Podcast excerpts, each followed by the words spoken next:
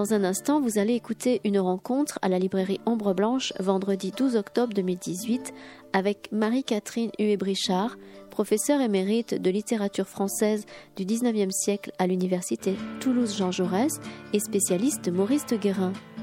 Elle y présentait son ouvrage Maurice de Guérin, publié aux éditions Pierre-Guillaume Deroux. Bonne écoute.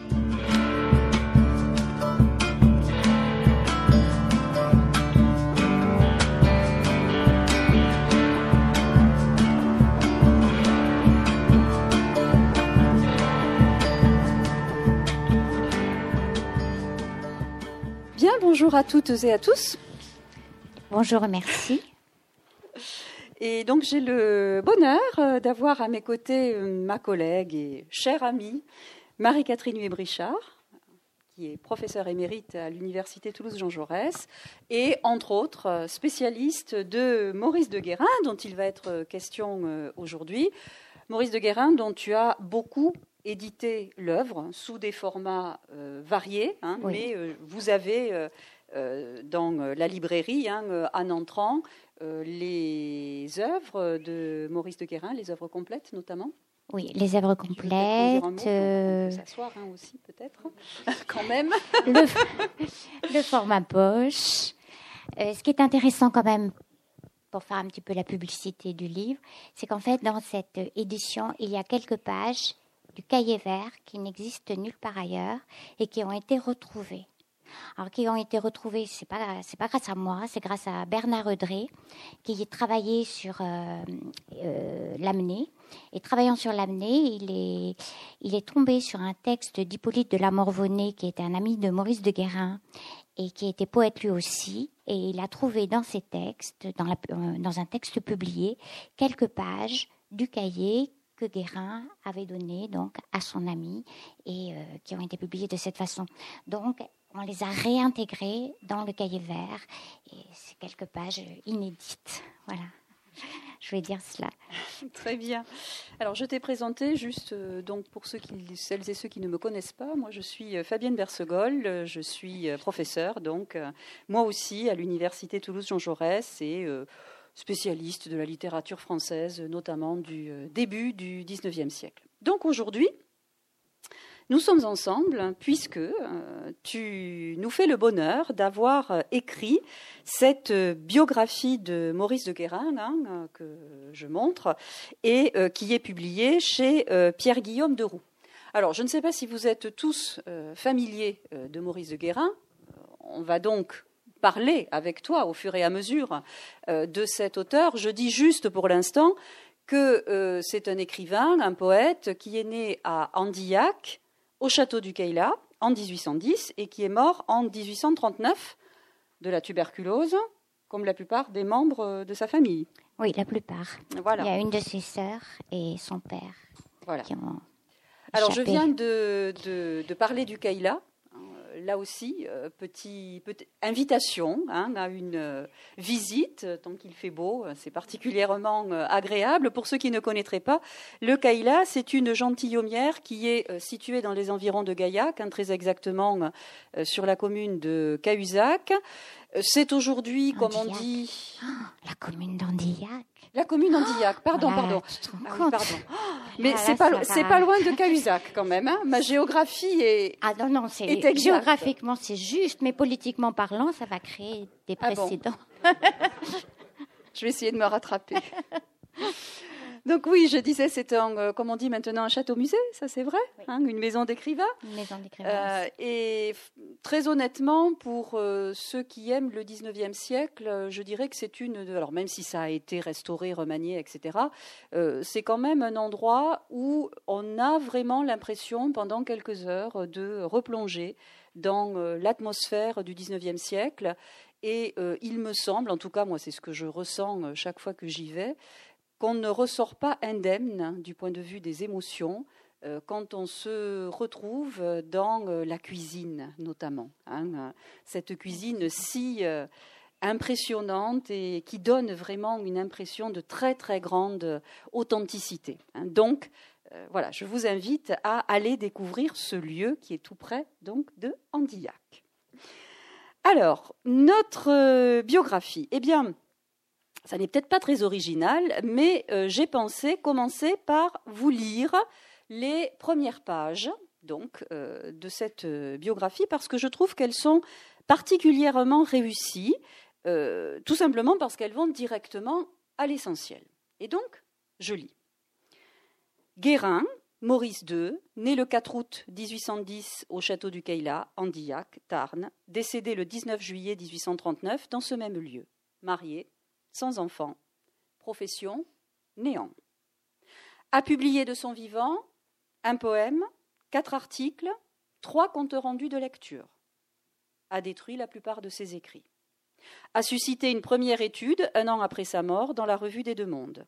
Les textes qui ont pu être sauvés ont été collationnés par ses proches et publiés en 1861 sous le titre de Reliquiae. Et tu poursuis.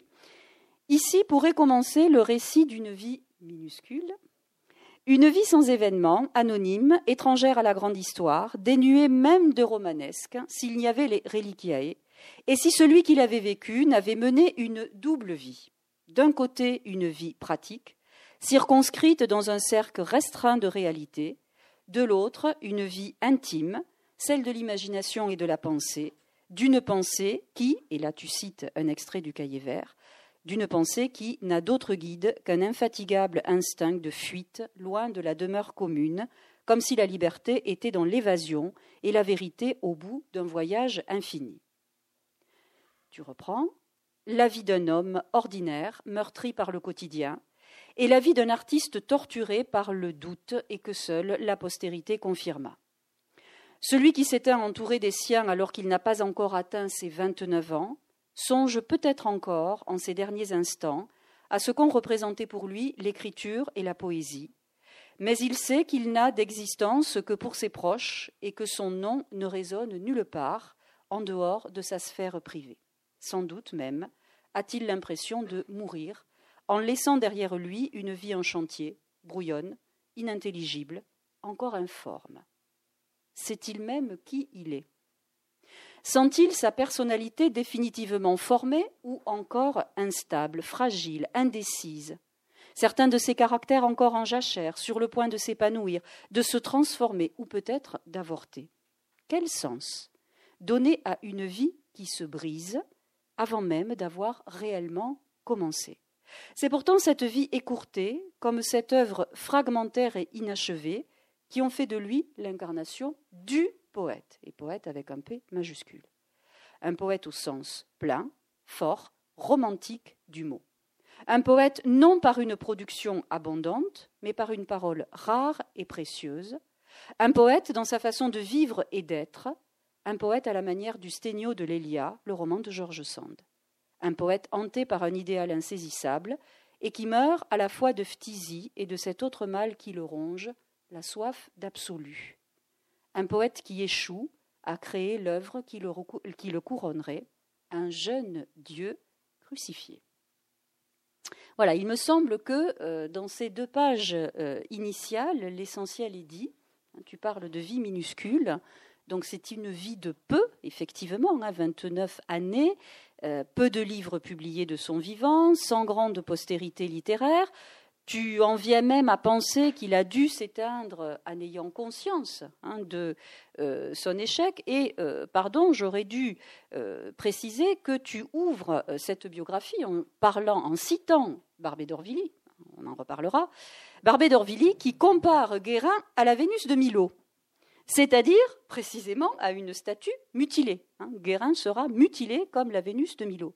Seulement, Barbet ajoute, mais toute mutilation, vous savez comme l'imagination s'en venge, et dans quelle magnifique rêverie elle se plonge en présence d'un torse inachevé. Alors, euh, c'est la première question donc euh, que j'ai envie de, te poser. Euh, au fond, est-ce qu'il serait juste de dire que l'envie d'écrire cette biographie est née du désir de rendre compte de cette métamorphose d'une vie minuscule en légende, hein, puisque déjà tu parles d'un jeune Dieu euh, crucifié, et au fond, est-ce que dans ce désir de biographie, il y avait peut-être aussi un peu l'envie de réparer la statue mutilée Je crois que les statues les plus belles sont toujours un petit peu mutilées. Donc je ne sais pas si j'ai complètement euh, réparé le grand corps malade. Euh, ce qui est certain, c'est que pour moi, c'est vraiment quelqu'un hors du commun. Et que je regrette que tout le monde ne le sache pas. Alors c'est quelqu'un hors du, commun parce que comme tu l'as lu, hein, euh, je trouve que c'est une vie un, triste, un destin tragique, mais pas seulement parce qu'il y a cette maladie qui commence, euh, enfin qui se manifeste déjà alors qu'il n'a que 22 ans, hein, les premières crises, et qui ensuite, bon, va être, euh, va s'aggraver toujours davantage. Mais c'est le fait qu'il est, qu'il se soit détruit lui-même, le fait qu'il ait abîmé tous ses textes. Et en fait, quand on, quand on fait une édition de Guérin, on se rend compte que les textes qu'on possède sont des textes qui ont été adressés à quelqu'un et cette personne-là les a conservés. Ou sinon, ce sont des textes qui ont été copiés par des amis qui étaient en admiration devant lui et qui ont pris la peine de copier ses poèmes. Sinon, on n'aurait rien. On n'aurait rien, strictement rien. Un des plus beaux poèmes, c'est un texte qu'il a écrit pour euh, le frère de Barbé, Léon d'Aurevilly, et Comment le possède-t-on Mais tout simplement parce que Léon d'Aurevilly l'a gardé. Et quand il a été question de publier ses textes euh, dans les années 1860, eh bien, euh, Léon d'Aurevilly a, proposé ce poème. Mais sinon, on n'aurait rien. Et je trouve que c'est c'est terrible. S'il avait été mauvais poète, ça pourrait s'expliquer. Mais il y a vraiment euh, des choses magnifiques. Et le cahier vert, je ne sais pas si tu en parleras ensuite. On va en parler, oui, bien sûr. Voilà, je pense que lui aussi, il a échappé, il a échappé à la destruction. Oui, donc euh, il nous reste très peu, mais euh, on a failli ne, rien avoir. On a failli ne euh, rien avoir. Et perdre totalement la trace de cet auteur et, de, et de son œuvre. Donc c'est vraiment un cas. Voilà, c'est ah quelqu'un hors norme.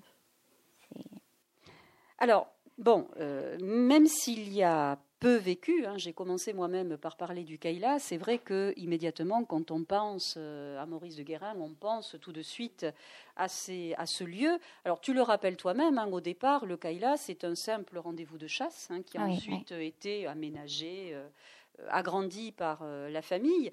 Et à un moment, donc, tu dis dans ta biographie que, bien sûr, c'était un lieu très à l'écart, ça allait rester encore, hein, et euh, tu dis c'est un lieu qui se méritait. Hein, tellement justement euh, on y était, on, pouvait s'y sentir euh, isolé, et puis tellement aussi il était difficile d'accès. Alors, donc Maurice de Guérin, pour rappeler un petit peu, il passe son enfance jusqu'à son départ à 11 ans pour le petit séminaire de l'Esquile, hein, tout près d'ici, hein, rue du Thor. Ensuite, il, il, va y rester ici à Toulouse jusqu'en 1824 avant de rejoindre le collège Stanislas à Paris. Et là, on ne sait pas trop, hein, c'est déjà une zone d'ombre. Euh, d'après ce que tu dis, on ne sait pas trop pourquoi il quitte euh, Toulouse. Oui, oui, on sait. Non, là, je ne sais hein, pas. Là, il y a un gros point d'interrogation. je ne sais pas pourquoi son père euh, l'a, ôté de ce séminaire, qui était quand même beaucoup moins cher que le collège Stanislas à Toulouse. il avait, voilà, il y a le problème d'argent. l'argent, c'est aussi une histoire. Franchement, c'est J'espère que je ne vais pas vous faire pleurer, mais si je résume la vie de Guérin avec quelques mots, je dirais qu'il y a la, poésie, la maladie, la difficulté à aimer et l'argent. Et l'argent, c'est vraiment mais une question cruciale. L'argent pour son père, l'argent pour lui, et trouver, un, euh, trouver une école qui puisse l'accepter euh, voilà, au moindre coût, euh, en essayant de trouver des aides. Euh, voilà, c'est le but. Donc on ne sait pas pourquoi il, s'en va de, de, Toulouse. Alors pour ce qui est du Kaila, donc voilà, à part l'enfance, il y revient ensuite dans les années 30, de temps à autre, pour les vacances, pour fuir aussi l'épidémie de choléra hein, en 32, euh, qui sévit à Paris. Et les risques de révolution en 31. Et les risques de révolution. Euh, et puis, bien sûr, il y revient, donc, euh, oui, c'est encore l'épisode tragique, hein, il y revient pour mourir. Euh, donc il n'y a pas beaucoup vécu. Euh, ce qu'il faut aussi préciser, c'est qu'il il décrit très peu le Kaila dans son œuvre. Hein. lorsque euh, il y a beaucoup de paysages, hein, j'en lirai tout à l'heure, il y a beaucoup de paysages dans l'œuvre de Maurice de Guérin, mais ce sont les paysages de la Bretagne hein, qu'il qu'il décrit. Et donc pourtant, il me semble qu'il y a un enracinement profond quand même dans cette terre euh, qui est celle de l'enfance. Et donc, euh, bon, moi qui lis beaucoup euh, par ailleurs Chateaubriand, évidemment, j'ai toujours en tête cette fameuse déclaration de Chateaubriand lorsqu'il pense à Combourg, hein, dans les Mémoires d'outre-tombe, Chateaubriand dit C'est sur les terres de Combourg que je suis devenu ce que je suis. Donc, est-ce que Maurice de Guérin aurait pu dire C'est sur les terres du Kaila que je suis devenu ce que je suis oui. ou non oui oui oui, oui, oui, oui, oui, oui. Il aurait pu le dire parce que ça on le sent très bien dans, dans ses poèmes. Je ne vais pas faire de l'interprétation, enfin, je vais pas, je vais pas interpréter les textes par la vie, hein, rassurez-vous. Mais euh, les créatures qui sont représentées dans les poèmes, notamment dans les poèmes en prose ou dans euh, le texte qu'on appelle Glaucus, euh, ce sont des créatures qui dans le lieu où elles se trouvent à l'origine, que ce soit la grotte ou que ce soit l'arbre. Elles sont protégées, elles sont dans un endroit donc euh, où elles commencent à s'éveiller à, la vie extérieure. Et le premier contact avec la nature extérieure est toujours un contact de ravissement. C'est à la fois une rupture. Le, sujet est emporté hors de lui-même. Il est dans un état de ravissement, voilà, au double sens du mot. Et c'est une expérience tellement positive qu'elle ne peut qu'être en écho avec euh, un vécu quelconque et très peut-être inconscient et une expérience vécue dans, dans les premières années de l'enfance, je pense. Oui, donc c'est vraiment la découverte de la nature et l'expérience d'une plénitude sensorielle euh, au sein de cette, de cette nature, en fait. Hein. Ça s'est joué là. Alors, on n'a pas de texte sur lesquels là, mais il faut toujours se rappeler qu'il y a peut-être eu des textes mais qui, ont été, qui ont été détruits. Alors le Kaila, le Kaila est habité et donc Maurice de Guérin a une famille et cette famille elle est très présente dans cette biographie parce que euh, il y a des figures euh, fortes, de fortes personnalités dans cette, famille. Je vais en retenir deux. D'abord le père, Joseph de Guérin, un homme, euh, nous dis-tu, qui a fait un mariage d'amour, mais qui a été assez vite veuf. Je te cite, tu dis personnalité affable, tendre, aimante. Jusque-là, tout va bien, mais ça va se gâter. Représenterait le père idéal si une anxiété exacerbée ne le contraignait à vouloir programmer et contrôler l'existence de ses enfants au point d'en devenir odieux. Et tu continues, il, il va falloir que tu m'expliques le lien que tu fais, est très logiquement asthmatique. Alors quel est le lien entre cette personnalité et tout le monde sait que l'asthme a des origines psychologiques et que cette anxiété le rend malade. Euh, c'est assez amusant. un petit peu aux apprentis médecins. Mais on voit très bien quand, quand, il a certaines crises, on peut très bien repérer le problème euh, qu'il doit résoudre. non, cela dit, euh, oui, c'est un. Tu veux, tu veux que je parle un peu du père le, couple euh, père-fils, les relations donc particulièrement tendues quand même qu'ils ont eues toute leur vie ou presque. Alors, faut imaginer Joseph de Guérin, donc le père, dans sa dans son domaine, une quarantaine d'hectares, mais ça rapporte pas grand-chose. Ce n'est pas quelqu'un de riche. Il a des ouvriers, il a un fermier, bon, mais euh, il, participe quand même à la vie du domaine. Et il a quatre enfants. Il a un fils aîné, Hérambert, et c'est ce fils aîné qui va hériter du domaine. Que faire du cadet? Le seul lieu où on va penser pouvoir le mettre, c'est évidemment au séminaire. Et ensuite, on, va en faire un prêtre. Et euh, tout se passerait bien si Maurice de Guérin avait la vocation. Mais très vite, enfin très vite, je pense que c'est vers après, la fin de l'adolescence, vers 16 euh, ans, qu'il se rend, enfin, qu'il verbalise le fait qu'il ne veut pas être prêtre. C'est à ce moment-là qu'il se dit je ne veux pas être prêtre. Et son père a une telle personnalité, et son père est tellement dans l'espoir de pouvoir placer ce fils et, de lui donner une carrière, hein, parce qu'il y a, l'idée qu'on peut faire carrière dans l'Église. Donc il, en a tellement le désir que quand euh, Maurice lui dit non, enfin, lui fait dire, parce qu'il est incapable de le dire en face, le père est absolument consterné. Et euh, il lui écrit, on a les lettres du père, il fait un chantage sentimental, mais, terrible. Il lui dit, mais qu'est-ce que tu vas devenir si tu n'es pas prête? Tu ne peux faire aucune autre, aucun autre métier, tu ne peux avoir aucune autre profession. Tu ne peux pas être professeur, tu es beaucoup trop timide, tu n'y arriveras jamais. Tu ne peux pas être médecin, des médecins, on en a, en veux-tu, en voilà, ça ne marchera pas. Tu peux pas faire une carrière dans le droit comme ton frère, regarde ce que ça donne. Il n'a même pas un métier et euh, il me coûte de l'argent. Non, non, tu réfléchis bien. Mais dis-toi bien que la seule possibilité que tu as, c'est de devenir prêtre. Et, chaque fois, il dit, oh mais surtout, surtout, sache bien que je ne veux pas t'influencer. sache bien que tu es libre de faire tout ce que tu veux. Mais quand je serai vieux, qu'est-ce que vous allez devenir? Et ta sœur Eugénie, qui pensait aller dans une cure avec toi, qu'est-ce qu'elle va devenir, la pauvre? Mais vraiment, tu es libre. Donc ça a été vraiment une période très très douloureuse.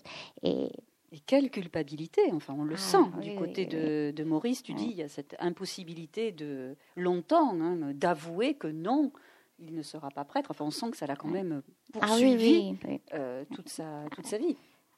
Et pendant des mois et des mois, il n'a pas osé le dire. Il est passé par l'intermédiaire de ses cousins pour le dire.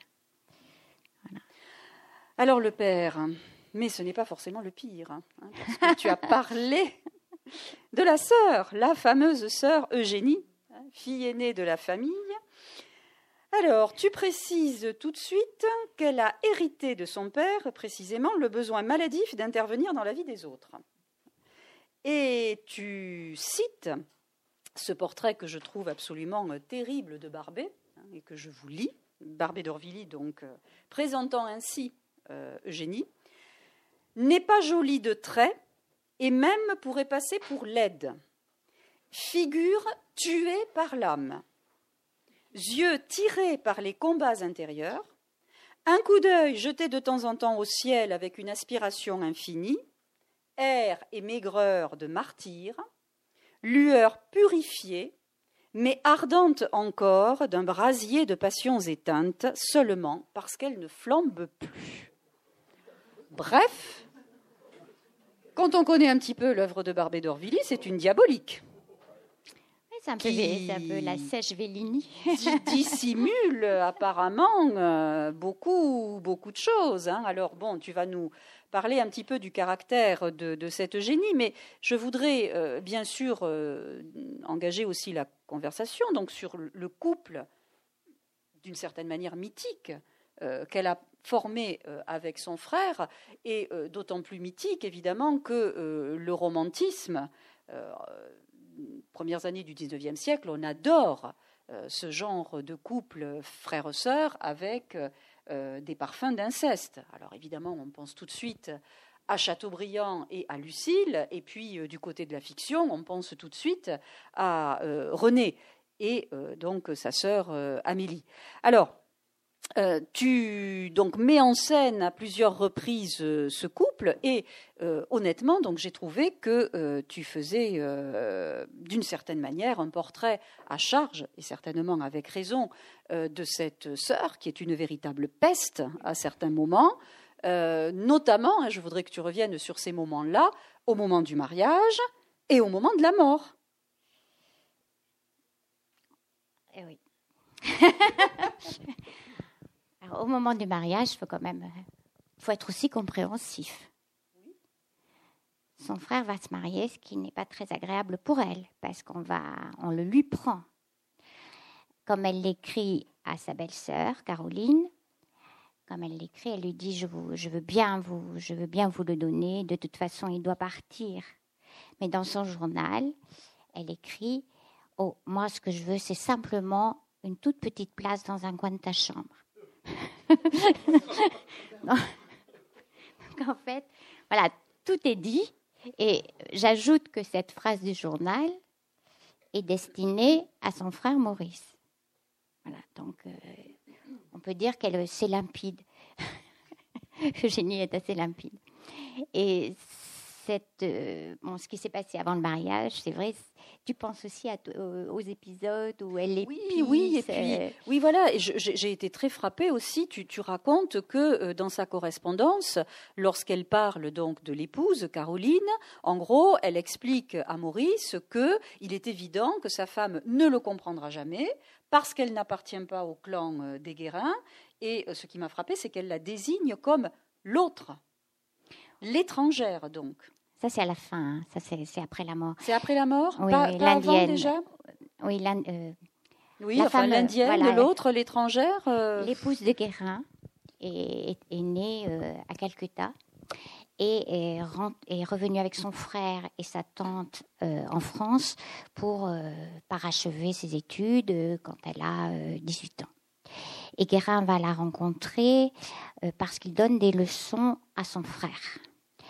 Euh, Caroline est très, est très jolie. On a, on a un portrait qui est assez tardif, euh, qui a été fait par un de ses petits-enfants, donc euh, c'est peut-être pas très probant, mais toutes les descriptions qui en sont données montrent qu'elle elle devait avoir beaucoup, beaucoup de charme. Elle devait peut-être pas avoir des traits parfaits, mais elle avait une chevelure châtain magnifique, des yeux bleus splendides, euh, un sourire, je pense, très séduisant, et surtout, elle avait du chien. Elle savait s'habiller. Euh, Barbet absolument séduit par ses toilettes, la façon dont elle s'arrange. Voilà, je pense que quand elle rentrait dans une pièce, on ne devait voir qu'elle. Ce qu'il y a, c'est qu'elle est artiste.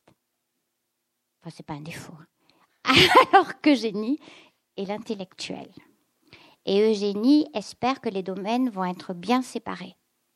Que elle, elle se réserve, enfin que Eugénie se réserve le domaine de l'échange d'idées avec son frère, et que Caroline, bien la très jolie et superficielle Caroline, elle sera là avec ses robes, et qu'elle ne la gênera pas. En fait, Caroline, elle a, elle a du caractère et elle entend défendre son bien. Je vais peut-être pimenter encore les choses. Tu, peux, tu peux. c'est que Guérin, avant d'épouser Caroline, a eu un coup de cœur pour une femme qui s'appelait Henriette de Mestre, qui avait le même âge que lui, qui était mariée, qui, qui était la, la femme d'un parent de Xavier et de Joseph de Mestre, donc une famille euh, célèbre. Et euh, donc, coup de cœur pour cette femme. Et quand cette femme a appris qu'il allait se marier, évidemment, elle a été d'une jalousie euh, terrible. Et ce qui s'est passé, c'est que Eugénie, dans sa grande candeur, s'est dit c'est épouvantable. Cette femme risque de faire un scandale, il faut absolument l'éviter. Que faire? Eh bien, entrer en contact avec elle pour essayer de calmer ses passions si besoin est. Donc, Eugénie est devenue l'amie de la femme qu'avait tenté de séduire son frère juste avant de se marier et avec qui elle, est, elle demeure en relation alors que son frère se marie. Donc vous imaginez un ensemble de tensions qui parfois s'exacerbent et qui donnent lieu à certaines crises. Donc les femmes, les, femmes euh, rivales, les trois femmes rivales pour le cœur de Maurice. Donc en fait, vous voyez que ce n'est pas tout à fait une vie minuscule. Hein. Il y, a quand même il y a quand même des drames de famille. Et Eugénie, c'est vrai, c'est l'autoritaire, c'est celle qui essaie de gouverner la vie des autres parce que c'est une femme aussi frustrée. Hein. Euh, je pense. Voilà, si elle s'est pas mariée, c'est parce qu'elle pouvait pas avoir de dot, ça c'est évident. Euh, elle n'était pas très jolie, mais euh, peut-être aurait-elle eu un destin différent si son père avait eu de l'argent? Mhm. Oui, je le, enfin, je le rappelle, hein, je suppose que, que, vous le savez, hein, mais donc Eugénie a, aussi écrit un journal hein, qui a été publié. oui, un journal destiné à son frère d'être très lu d'ailleurs. Hein, le, le, journal de génie, il est publié, on peut le lire. Ah, bien sûr. Voilà. Alors, je, disais quand même aussi, elle a un rôle euh, assez ah oui, pénible au moment de la mort de, de, Maurice. Hein. Euh, je voulais lire cette, cette scène. Alors, on en a un petit peu parlé tout à l'heure. Tu me disais, bon, en fait, ça a dû se passer comme ça. Mais ce qui m'intéresse aussi, c'est la façon dont tu le racontes. Hein. Donc là, on est dans les derniers moments de euh, Maurice. Et euh, donc, euh, Eugénie, oui, ça, précision importante. Hein. tu dis bien que la mort de Maurice de Guérin, au fond, on, la connaît grâce à Eugénie. Hein. c'est la, principale source, donc est-elle fiable ou pas C'est une, une question. Mais alors, donc, tu écris ceci il est un point du récit d'Eugénie qu'on aimerait savoir contestable, car il laisse au cœur un voile de tristesse. Et tu cites ce qui m'assure bien de ces dispositions, écrit-elle, c'est qu'il fit comme monsieur le curé s'en allait. Il, le rappela pour lui parler de monsieur de Lamennais et faire une haute et dernière rétractation de ses doctrines. Elle mentionne ce fait aussi à Louise de Benne le 22 juillet 1839. Et voici quel est ton commentaire Qu'a besoin Maurice de renier une fois encore son ancien maître? On voudrait que cette rétractation n'eût pas été volontaire, mais de force arrachée. Alors on va parler un petit peu plus tard là de l'amener, mais ce qui m'intéresse là, c'est vraiment ta, position de biographe par rapport du coup à ce qui se passe. C'est-à-dire on sent chez toi là euh, bah, l'envie que ça se soit passé autrement. Ah oui, par rapport à l'amener, oui. Mais euh, Guérin a renié plusieurs fois l'amener, au moins, de, euh, au moins devant son père et devant sa sœur. Oui. Euh, ce qui se passe quand même avec, enfin, quand on, le problème quand on écrit une biographie, ce sont évidemment les sources, parce que quand on en a, il faut quand même les analyser et savoir si elles sont fiables ou pas.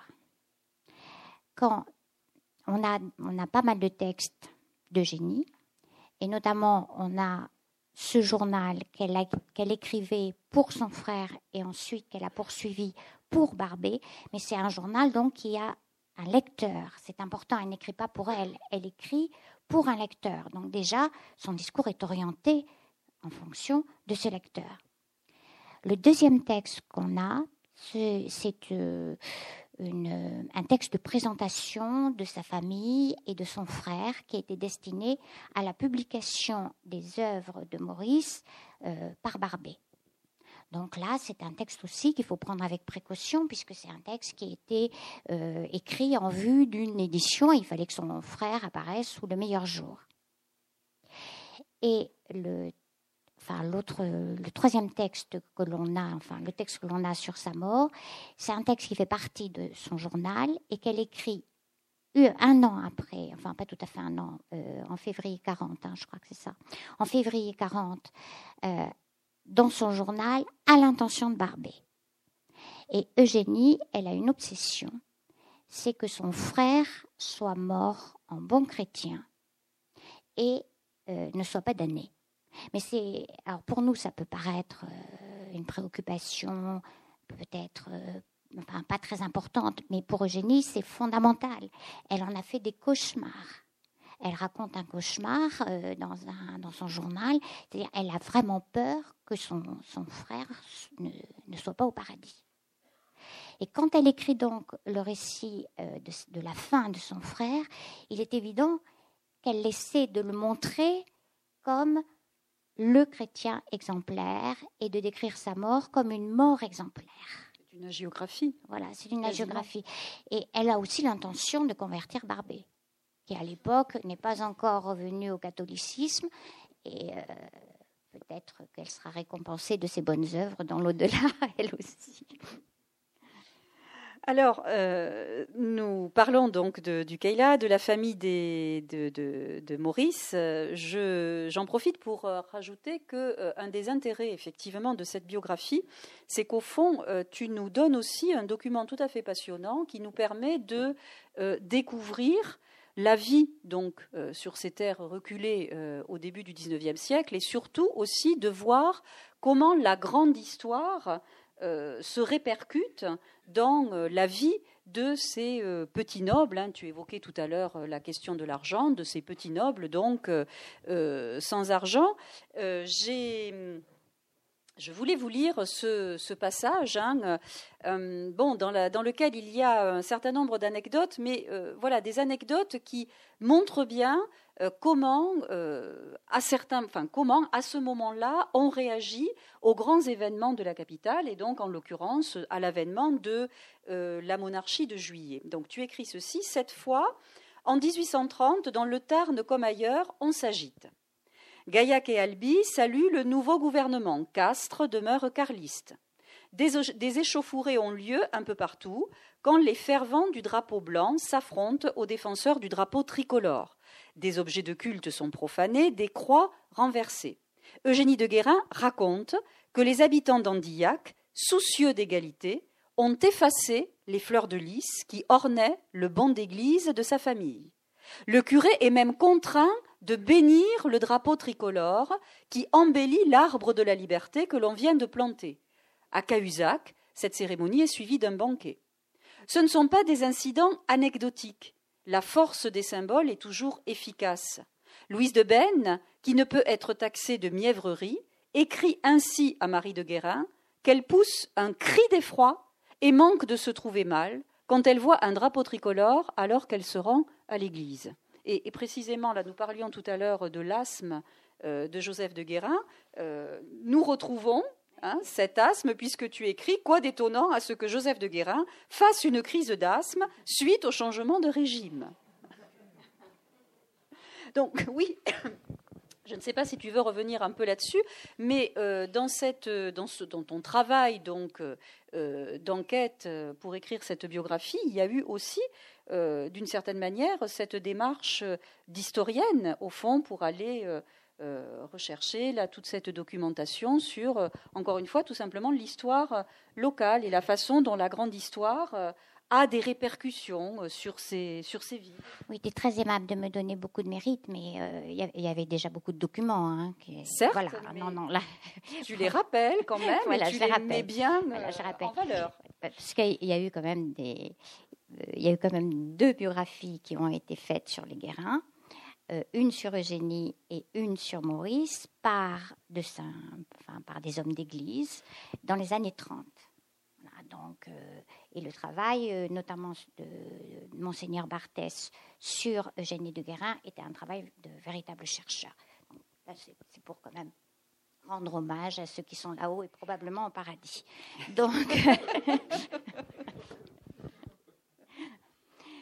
Euh, oui, alors ce qu'on voit, le retentissement de la révolution de juillet est, vraiment important, dans le sens où euh, euh, Joseph de Guérin était maire d'Andillac. Mais s'il veut rester maire, il doit prêter serment, et ça, il ne le veut pas. Donc, voilà. Il, et l'ami de Génie, euh, enfin le père de l'ami de Génie, donc Monsieur de Ben, qui était sous-préfet à Gaillac, eh bien il est destitué et il doit euh, partir chez lui. C'est-à-dire chez lui, c'est quand même pas trop mal. Hein, c'est un château, mais un peu triste quand même, qui se trouve dans la montagne de Loire, euh, à Reissac, et ils vivent là retirés parce que toute vie sociale est terminée. Donc cette révolution de juillet, ça signifie en fait une perte d'emploi une perte d'emploi, une perte de revenus, une perte de considération, et on rentre dans le clan des légitimistes. Absolument, oui, tu, le, tu le dis bien, d'une certaine manière, ce sont des déclassés. à partir de là, en perte totale de prestige et, et, de rôle dans la société, parce qu'ils sont totalement euh, à contre-courant. Oui, à contre-courant. Oui, bien sûr. Alors, nous avons euh, à plusieurs reprises euh, parlé de deux personnages sur lesquels il faut revenir parce qu'effectivement, euh, ils ont profondément marqué Maurice de Guérin. C'est Lamennais hein, et puis, bien sûr, Barbé d'Orvilliers. Alors, d'abord, Lamennais. pourquoi intervient-il dans la vie de Maurice? Parce que Maurice décide de euh, rejoindre la communauté qui s'était euh, rassemblée euh, autour de Lamennais en Bretagne, près de Dinan, très exactement à La Chênée. Maurice y est à partir de décembre 1832 et jusqu'en janvier 1834, c'est-à-dire au moment où cette communauté se disperse. Alors peut-être bref rappel biographique sur l'Amné, hein, qui est l'Amné en quelques mots. C'est un homme qui a voulu réformer le catholicisme, hein, qui a compris que euh, fallait que la doctrine évolue, en tout cas du point de vue politique et social, pour s'adapter à euh, la société née de euh, la Révolution. Lamennais a fondé dans les années 1830 un journal hein, qui s'appelait L'Avenir, dans lequel il défendait des libertés, liberté de presse, hein, d'expression, d'enseignement, etc. Il défendait également l'indépendance du clergé par rapport au pouvoir, la séparation de l'Église et de l'État. Et euh, bien entendu, euh, il n'était pas soutenu du tout, il ne soutenait pas lui-même du tout la cause des Bourbons, ce qui fait que c'est important de le dire, l'amener n'était pas du tout en odeur de sainteté chez les Guérins, bien sûr, qui eux euh, étaient légitimistes. Ce journal a été condamné par le pape en 1832, et donc c'est pour ça que l'amener décide de fermer la chaînée, mais il va récidiver avec la publication des paroles d'un croyant. Hein, en 1834, qui sont un brûlot euh, contre l'Église contemporaine et qui sont également rapidement condamnés par le pape. Alors voilà, donc rapidement euh, euh, qui est l'amené, mais je crois que c'était important de le rappeler parce que donc ça veut dire que Maurice de Guérin va rejoindre un contestataire lorsque il se rend à la chaînée. Et tu nous expliques bien que entre Guérin et l'amené, de toute évidence, ça ne s'est pas très bien passé. Et donc, euh, la question que l'on se pose, c'est euh, au fond, que va chercher euh, Maurice de Guérin dans cette communauté et qui trouve-t-il? En quoi l'amener à, d'une certaine manière, façonner la pensée, la hum, création littéraire, poétique de, Guérin Alors, il découvre l'amener au moment des procès c'est-à-dire des procès qui sont faits à l'avenir, donc euh, au journal fondé par l'AMNE. Euh, et il est assez enthousiasmé par les positions euh, que prend l'AMNE par rapport à l'Église. Pourquoi va-t-il à la chaîner? En fait, il n'en sait rien. Je ne sais pas si tu te rappelles, mais c'est vraiment étonnant parce que quand on suit un petit peu son, journal, sa correspondance, il songe en même temps à demander la main d'une amie de génie et à partir en Bretagne dans la communauté de l'amener. En même temps. C'est quand même pas la même chose de se marier, et d'entrer euh, dans une communauté euh, religieuse où vous ne faites pas vos vœux définitifs. Hein. Vous pouvez même être là euh, sans, sans devenir prêtre, mais vous êtes quand même dans une communauté religieuse. Alors, il est certain que l'amener a exercé un grand prestige sur Guérin. C'est un philosophe. C'est quelqu'un qui met en place, enfin, alors, si je résume, voilà. Il me semble que c'est quelqu'un qui incarne ce qu'on appellerait le platonisme romantique. C'est-à-dire qui donne une clé et une cohérence à l'organisation de l'univers. Et ce système cohérent, c'est quelque chose, je pense, qui plaît à Guérin, qui lui est à la recherche en fait d'une vérité. Oui. tu dis que euh, au fond c'est là qu'il comprend ce que peut être la mission de la poésie dans sa définition la plus haute et la plus noble. Oui, et la plus romantique hein, qui soit, c'est-à-dire le déchiffrement, euh, le déchiffrement du monde. Euh, ce qu'il y a derrière la réalité extérieure et comment on arrive à l'intimité, au secret de la nature. Et euh, ce déchiffrement se fait à, partir de la lecture des symboles. Hein. On retrouve, c'est le même, euh, voilà, pour faire un lien avec Baudelaire, ça peut, ça peut paraître étonnant, mais en fait, c'est, c'est, c'est le lien avec les illuministes du 18e, euh, c'est voilà, et c'est cette recherche de d'une vérité à travers le déchiffrement des symboles. Et ce maître, quand même, donc, il va le renier. Alors, il ne le renie pas au moment des paroles d'incroyante, c'est-à-dire en 1834. Il est enthousiasmé. Je pense qu'à ce moment-là, s'il avait dû aller au bûcher pour défendre l'amener, il l'aurait fait. Là, il est vraiment, c'est un inconditionnel. On le sent vraiment. Euh, il pense que vraiment l'Église euh, doit être réformée. Il soutient l'amener. Je ne sais pas si vous avez lu euh, des extraits de Paroles d'un croyant de l'amener. C'est un très beau texte, un texte incendiaire contre les puissants, contre les riches. c'est révolutionnaire. Hein. Je comprends qu'ils aient tous pâli et qu'ils se soient sentis tous mal à l'aise parce que c'était, c'est, vraiment, comme tu dis, un brûlot. Euh, alors, que s'est-il passé ensuite? Ben, je, pense que la rencontre, les retrouvailles avec Barbet ont changé complètement l'orientation de sa vie. Barbet. Donc Barbet, nous arrivons effectivement à voilà, celui qui est peut-être le, plus important hein, euh, dans la vie de, Maurice. Alors là aussi, hein, euh, rappel, donc, euh, il se rencontre au collège Stanislas, donc en 1827, et ils se retrouvent en 1834 à Paris, et là, ils vont vraiment partager la vie parisienne hein, avec ses plaisirs de, de toutes sortes. Alors tu dis bien, ils ont des goûts communs, certes, mais ce sont des personnalités très différentes. Hein. Euh, l'un sûr de lui, véhément, tranchant, et l'autre plutôt euh, indécis, euh, effacé.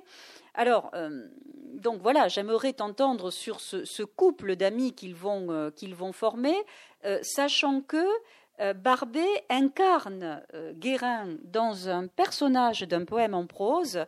il lui donne le surnom de Some God et ce qui m'a frappé, c'est que les derniers mots de ta biographie, hein, ce sont précisément Some God, quelque Dieu. C'est-à-dire que tu reprends hein, donc ce surnom de, de Barbé. Donc la question que j'aimerais te poser, c'est euh, au fond, d'après toi, est-ce que c'est Barbé qui a le mieux compris euh, Guérin? Et euh, est-ce que de cette vie donc où tu nous l'as dit, il y a bon, euh, des amours euh, souvent euh, déçus, peut-être pas très solides, cette amitié, au fond, a pris la place de ces amours défaillantes. C'est l'amie absolue. Et c'est une amitié parfaite. Et ça marche dans les deux sens. C'est-à-dire que Guérin, dans les dernières années de sa vie, a été, je peux dire, tout l'horizon de la vie de Barbet, et vice-versa. Euh, alors, ce sont deux êtres euh, opposés et donc complémentaires. Complémentaires, et il y a un jeu de rôle qui se construit dès qu'ils se rencontrent euh, au collège Stanislas, c'est-à-dire dès leur adolescence. Il y a le fort et le faible. le faible demande, mais sans cesse, et même jusqu'au dernier mois de sa vie, le faible demande l'aide du fort. Et le contre-don euh, c'est le fait que le fort se sent glorifié dans ce rôle de, euh, de celui qui donne, de celui qui réconforte, de celui qui accouche l'autre de son génie. Et il est certain que Barbet a joué un, rôle immense dans euh, le fait que Guérin ait continué à écrire. Alors si je suis tellement sensible à ce, mot de Some God, c'est le nom du, euh, de Guérin, enfin le nom du poète dans le texte en prose de Barbet, Amaïdé. Il y a trois personnages dans ce poème en prose. Il y a euh, Barbet qui se... Enfin, il y a Altaï, parce que c'est moi, qui euh, renvoie Barbet. Hein, c'est Barbet qui le dit, c'est pour ça que je me permets ce raccourci. Il y a God qui renvoie à Guérin. Et il y a Amaïdé, qui est une courtisane que le philosophe entend sauver et entend sauver grâce à la fréquentation du poète, ce poète qui vit sur une hauteur, dans une solitude absolue et qui s'appelle God. Et Barbet euh, met en scène un God qui euh, a en lui une poésie qui est prête à émerger, mais à laquelle il n'arrive pas à donner forme.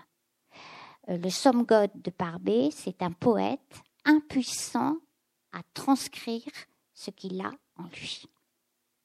Et quand euh, Barbet écrit ce texte, euh, Guérin doit être dans un moment, je pense, où il doute de lui. Et c'est à la suite de ce poème que Guérin va écrire ses poèmes en prose, dont le Centaure. Euh, on ne connaît pas la date exacte de l'écriture du Centaure. Et c'est en écrivant cette biographie, ce que j'avais pas fait, enfin ce à quoi j'avais pas pensé vraiment en faisant l'édition de texte, que je me suis dit, mais c'est évident, euh, le Centaure a été écrit à la suite d'Amaïdé, c'est-à-dire plus tôt qu'on ne croit. Et les autres poèmes aussi. Voilà, dans l'année 35 plutôt que 30, euh, oui, 34-35. Alors, il faut quand même entendre. Oui, tout à fait. Il faut quand même euh, entendre donc euh, la voix aussi de Maurice de Guérin. Et donc, précisément, j'avais l'intention de lire quelques vers. Hein. c'est un, poème, donc on va l'intituler La délivrande, hein, même si c'est pas forcément ce, ce titre. Voilà. Donc, je lis ces quelques vers, et puis après, très rapidement, je te demanderai tout simplement de, les commenter, de nous dire euh, ce que sont pour toi les caractéristiques hein, de cette poésie, qui est en l'occurrence là une poésie versifiée. Les déclins, les retours, ce qui semble déchoir, l'esprit où l'ombre gagne et fait tomber le soir, le dégoût du dehors, les fuites en soi-même, les seuils qu'on a fermés, le sourire suprême, les océans en soi retirant leur orgueil, la paupière étendant ses ténèbres sur l'œil, tout ce qui se retire en silence et dédaigne, l'homme qui, descendu sur l'horizon, s'y baigne au sein des flots dormants et dans leur profondeur, comme un dieu fugitif établit sa grandeur, environné des traits de quelques nuits tranquilles, tous ces points me sont chers. S'il s'ouvrait un asile dans la mer idéale, en quelques réservoirs, voilà. en fait, ce poème, c'est un, une réponse un sonnet de Barbé de Léon d'Aurevilly.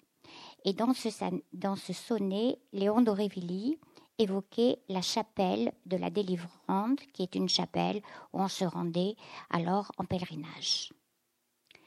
Et euh, la réponse de Guérin, c'est euh, qu'il définit ce qu'est son espace à lui, sa délivrante à lui, son espace poétique à lui. Et quand il commence son poème, il commence comme ça, encore mon grand verre, c'est-à-dire l'alexandrin, encore mon grand verre. Et puis il, dit, voilà, mon univers à moi, c'est pas un univers exotique. Et il rejette en fait tout ce qui a caractérisé la peinture des romantiques de l'école de 1830. Et il arrive à ce qui est son univers à lui, c'est-à-dire l'infime. tout ce qui est en train de mourir, tout ce qui est en train de s'atténuer, tout ce qui est en train de s'exténuer, c'est-à-dire ce qui reste le plus ténu, le plus fragile. Et euh, ces vers, c'est peut-être difficile quand on les entend comme ça, mais ces vers sont, sont précurseurs. Euh, ce sont des vers qui auraient pu être écrits 20 euh, ans, 30 ans plus tard. ils sont absolument étonnants dans, dans le contexte des années, des années 30, 36 consonnerait davantage avec euh, les écrits des symbolistes, par exemple. Oui, oui. Voilà, ça consonnerait davantage. C'est pour ça que c'est un, c'est un peu une anomalie. Euh, enfin, Guérin est une anomalie dans les années 30, ou du moins ce texte est une anomalie dans les années 30. Alors, on n'a pas le temps de parler de tout. Hein. Je voudrais juste, puisque bon, cette amitié quand même là entre Barbet et Guérin est exceptionnelle à tous égards, hein, euh, juste signaler qu'il y a quand même cette étrange fin, euh, si on peut dire, puisque Barbet d'Orvilly va faire publier le journal de génie, mais euh, il va, malgré les pressions de génie, il va traîner, traîner, traîner, et finalement, il ne publiera pas euh, les œuvres de Maurice. C'est son ami Trébucien qui va le faire. Donc c'est quand même curieux, ça. Cette, Il n'y arrive pas. Alors c'est un vrai roman. Hein. on a chacun son interprétation. Mais en fait, elles, se rejoignent toutes. Alors, les Auréviliens, je pense à Philippe Berthier. Philippe Berthier dit que Barbet tient tellement à Guérin qu'il le sert, voilà, qu'il le sert avaricieusement contre lui et qu'il veut surtout le partager avec personne. Euh, moi, je dis aussi, alors c'est juste, hein, c'est pas, je conteste pas l'idée de Philippe Berthier qui est tout à fait juste.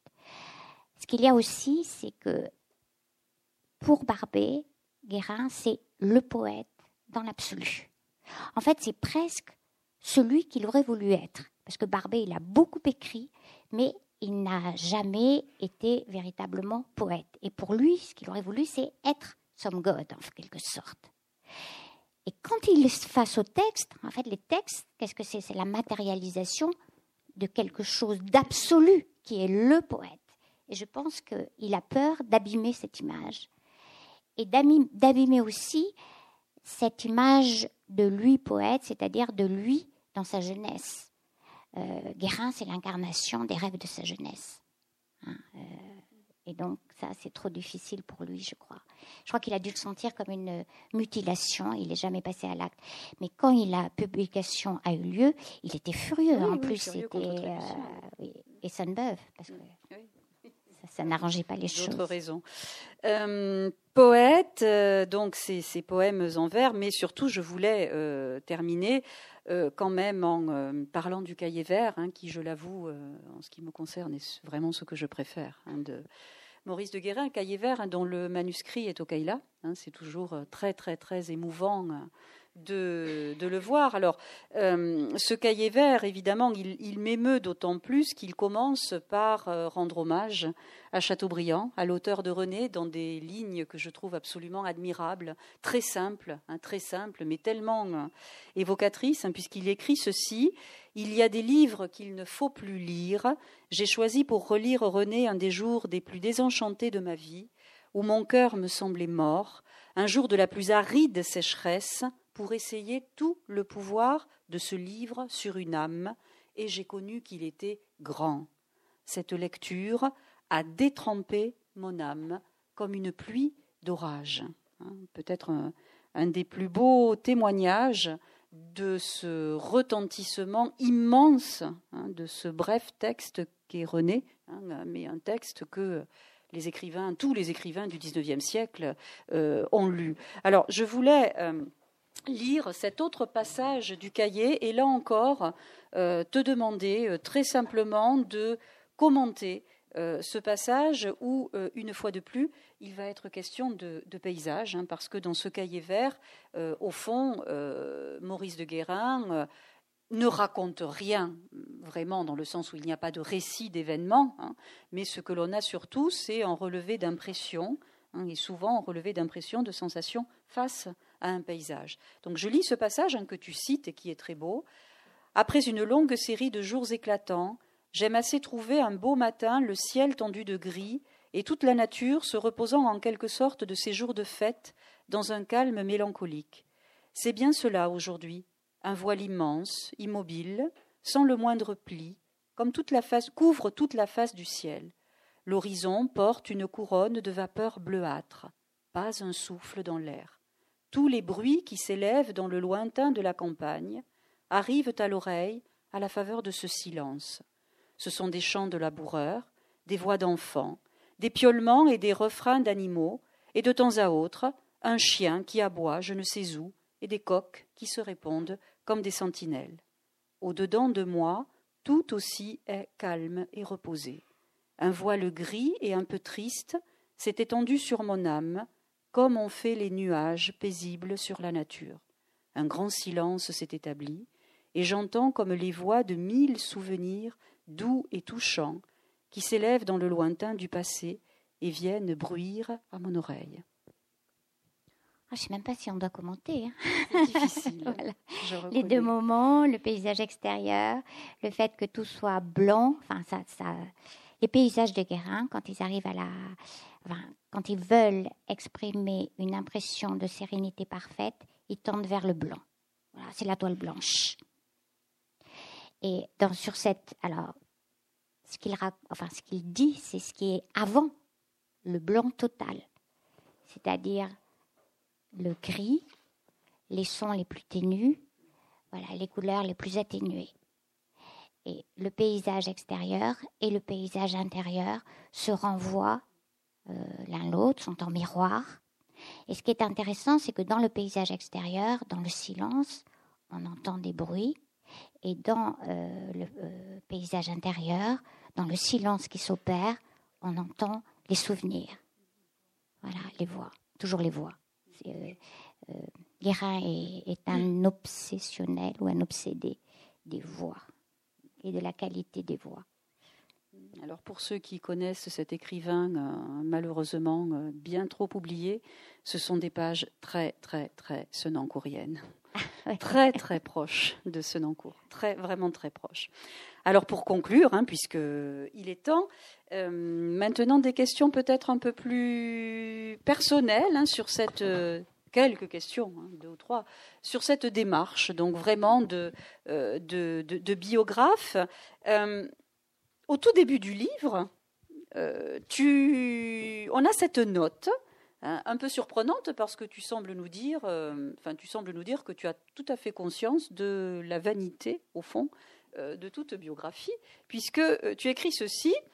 En définitive, le biographe accomplit un travail ingrat, il opacifie. Voilà bien.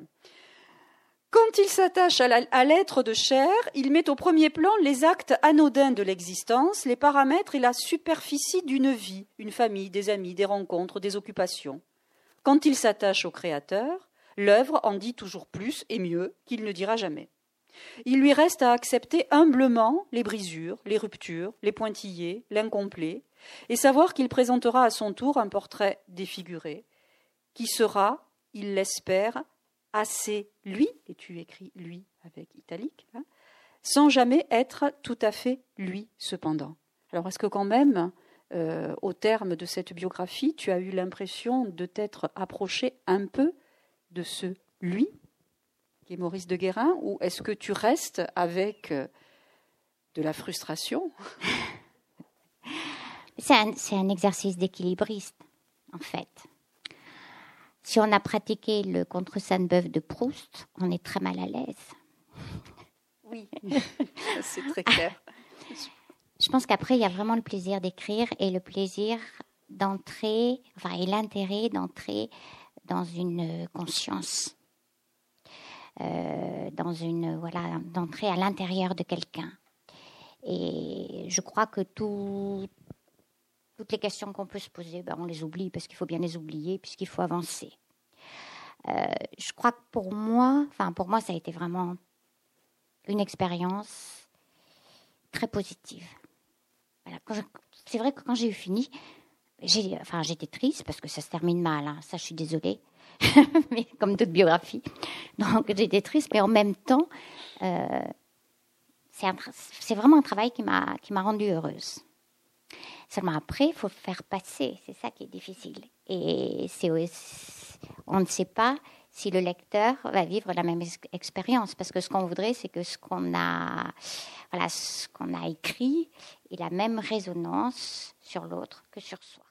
Vous l'avez compris, j'étais peut-être un test trop facile, hein, mais moi j'ai été absolument passionnée par euh, cette, euh, cette biographie. Euh, dernière petite chose, on sent aussi quand on te lit, bon d'abord ce qui m'a frappé en te lisant, c'est qu'il y a beaucoup de questions dans ta biographie, et d'une certaine manière, ça rend le récit plus, plus dynamique, hein, justement, plus, plus intéressant. Beaucoup de questions, beaucoup de conditionnels. Parce que j'en ai donné un exemple tout à l'heure?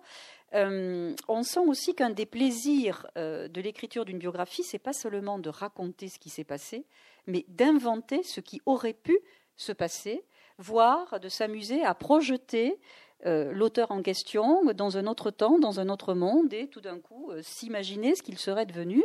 Et c'est la dernière petite citation que je, vous que je vais vous donner. Tu écris à un moment ceci, ceci, donc en parlant de Maurice, ce nouveau René, solitaire, torturé, enfermé en lui-même, serait aujourd'hui devenu philosophe, un philosophe mystique. En 1829, ce n'est pas un État, comme on dit alors, envisageable. Je ne suis pas sûre qu'aujourd'hui ce serait aussi un état, mais enfin, est-ce que euh, dans euh, voilà cette joie que t'a apporté euh, cet acte, il y a aussi cette, ce plaisir quand même à s'approprier cette vie et à certains moments ouvrir des possibles, l'imaginer autrement. Je trouve que c'est Autrement dit, je reviens à la statue, hein, mutilée. je te disais tout à l'heure le plaisir de réparer. On le sent quand même, ça, à plusieurs reprises. Quand on raconte une vie, en fait, il ne faut pas l'inventer. D'où les questions. Et on n'est jamais sûr de rien.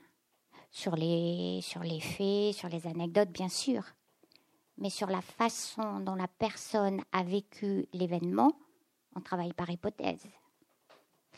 Et il me semble qu'il faut respecter toute cette dimension, enfin, il faut respecter la personne telle qu'elle a été. Moi, j'aurais pas pu romancer la vie de Guérin à cause de cela.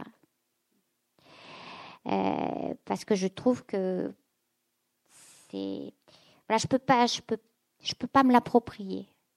Je peux pas me l'approprier. Mais tu la prolonges. voilà, mais je peux la prolonger, je peux en donner des résonances, je peux parce que c'est vrai que euh, à un moment, j'ai fait le, parallèle entre euh, la jeunesse de Guérin et la jeunesse de Rastignac dans le Père Goriot. il y a Père, Père, Goriot, ça se passe en 1817, la jeunesse de Guérin, c'est dix ans plus tard, mais il y a vraiment des parallèles sur le statut euh, d'un jeune aristocrate qui n'a pas d'argent, euh, qui vient de la province et qui se retrouve à Paris. Et euh, comme je le dis, Guérin, il n'a pas eu la chance de rencontrer ou la malchance de rencontrer un Vautrin ou une Madame de Beauséant. Et pour lui, la vie a été beaucoup plus difficile.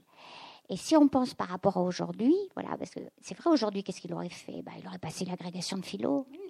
Oui, ça, a été un de ses projets d'ailleurs, hein, passer l'agrégation. Oui, oui voilà l'agrégation. Mais il aurait probablement passé l'agrégation de philosophie. Il serait devenu écrivain. Et s'il avait raté l'agrégation, il aurait au moins eu une bourse ou il aurait eu euh, euh, le RSA. Donc, mais, voilà. mais à l'époque, il n'y a, a rien. Non, mais il faut y songer. Il, euh, on n'a pas beaucoup, enfin, on n'a pas parlé de ses propres problèmes d'argent, mais quand il meurt, il est endetté parce qu'il a, il a fait des emprunts, des emprunts hasardeux qu'il n'a jamais pu rembourser. Euh, et comment peut-on vivre à Paris? Alors, ça, c'est aussi un point sur Barbet qu'on n'a pas donné, mais sur Barbet, il y a deux familles. par rapport à Guérin, il y a deux familles. Il y a ceux qui trouvent que Barbet a été vraiment positif dans le développement de Guérin. Et puis, il y a des amis de Guérin qui trouvent que Barbet, mais c'était vraiment l'âme d'année le mauvais ange. Je crois qu'il y en a un qui, utilise l'expression de mauvais ange. Et le mauvais ange, pourquoi? Ben, Parce que Barbet, il a de l'argent, il vient d'hériter quand il arrive à Paris. Il a hérité de son oncle. Donc lui, il peut faire, euh, voilà, il peut, mener la belle vie, mais il entraîne euh, Guérin dans son sillage. Il mange, il mange, il mange, ils boivent, ça c'est bien, ils boivent beaucoup. Guérin est souvent gris. Il y a même une scène dans les mémoranda qui raconte euh, les malaises de Guérin après une nuit euh, difficile. J'ai appris, ça j'ai pas pu le mettre dans ma biographie et je le regrette. Euh, tu as été censuré Philippe, non, non, Philippe Berthier vient de publier, mais c'est sorti après le Guérin, les lettres inédites de Barbé d'Aurevilliers à Trébucien. Et qu'apprend-on dans une de ces lettres? Information quand même capitale c'est qu'il a emmené Guérin chez les filles. Oh, mon Dieu. c'est quand même. Non, mais ça donne le contexte dans lequel ils ont vécu. Parce que sinon, quand on ne lit que Guérin, on a l'impression que c'est quelqu'un qui a vécu très sagement, euh, très gentiment, qui n'a fait que donner des répétitions et qui s'est usé en parcourant Paris. Je pense qu'il a eu aussi une vie un petit peu plus légère. Nous allons donc nous quitter avec euh, l'envie de partir pour le Keila. Et un grand merci à Marie-Catherine.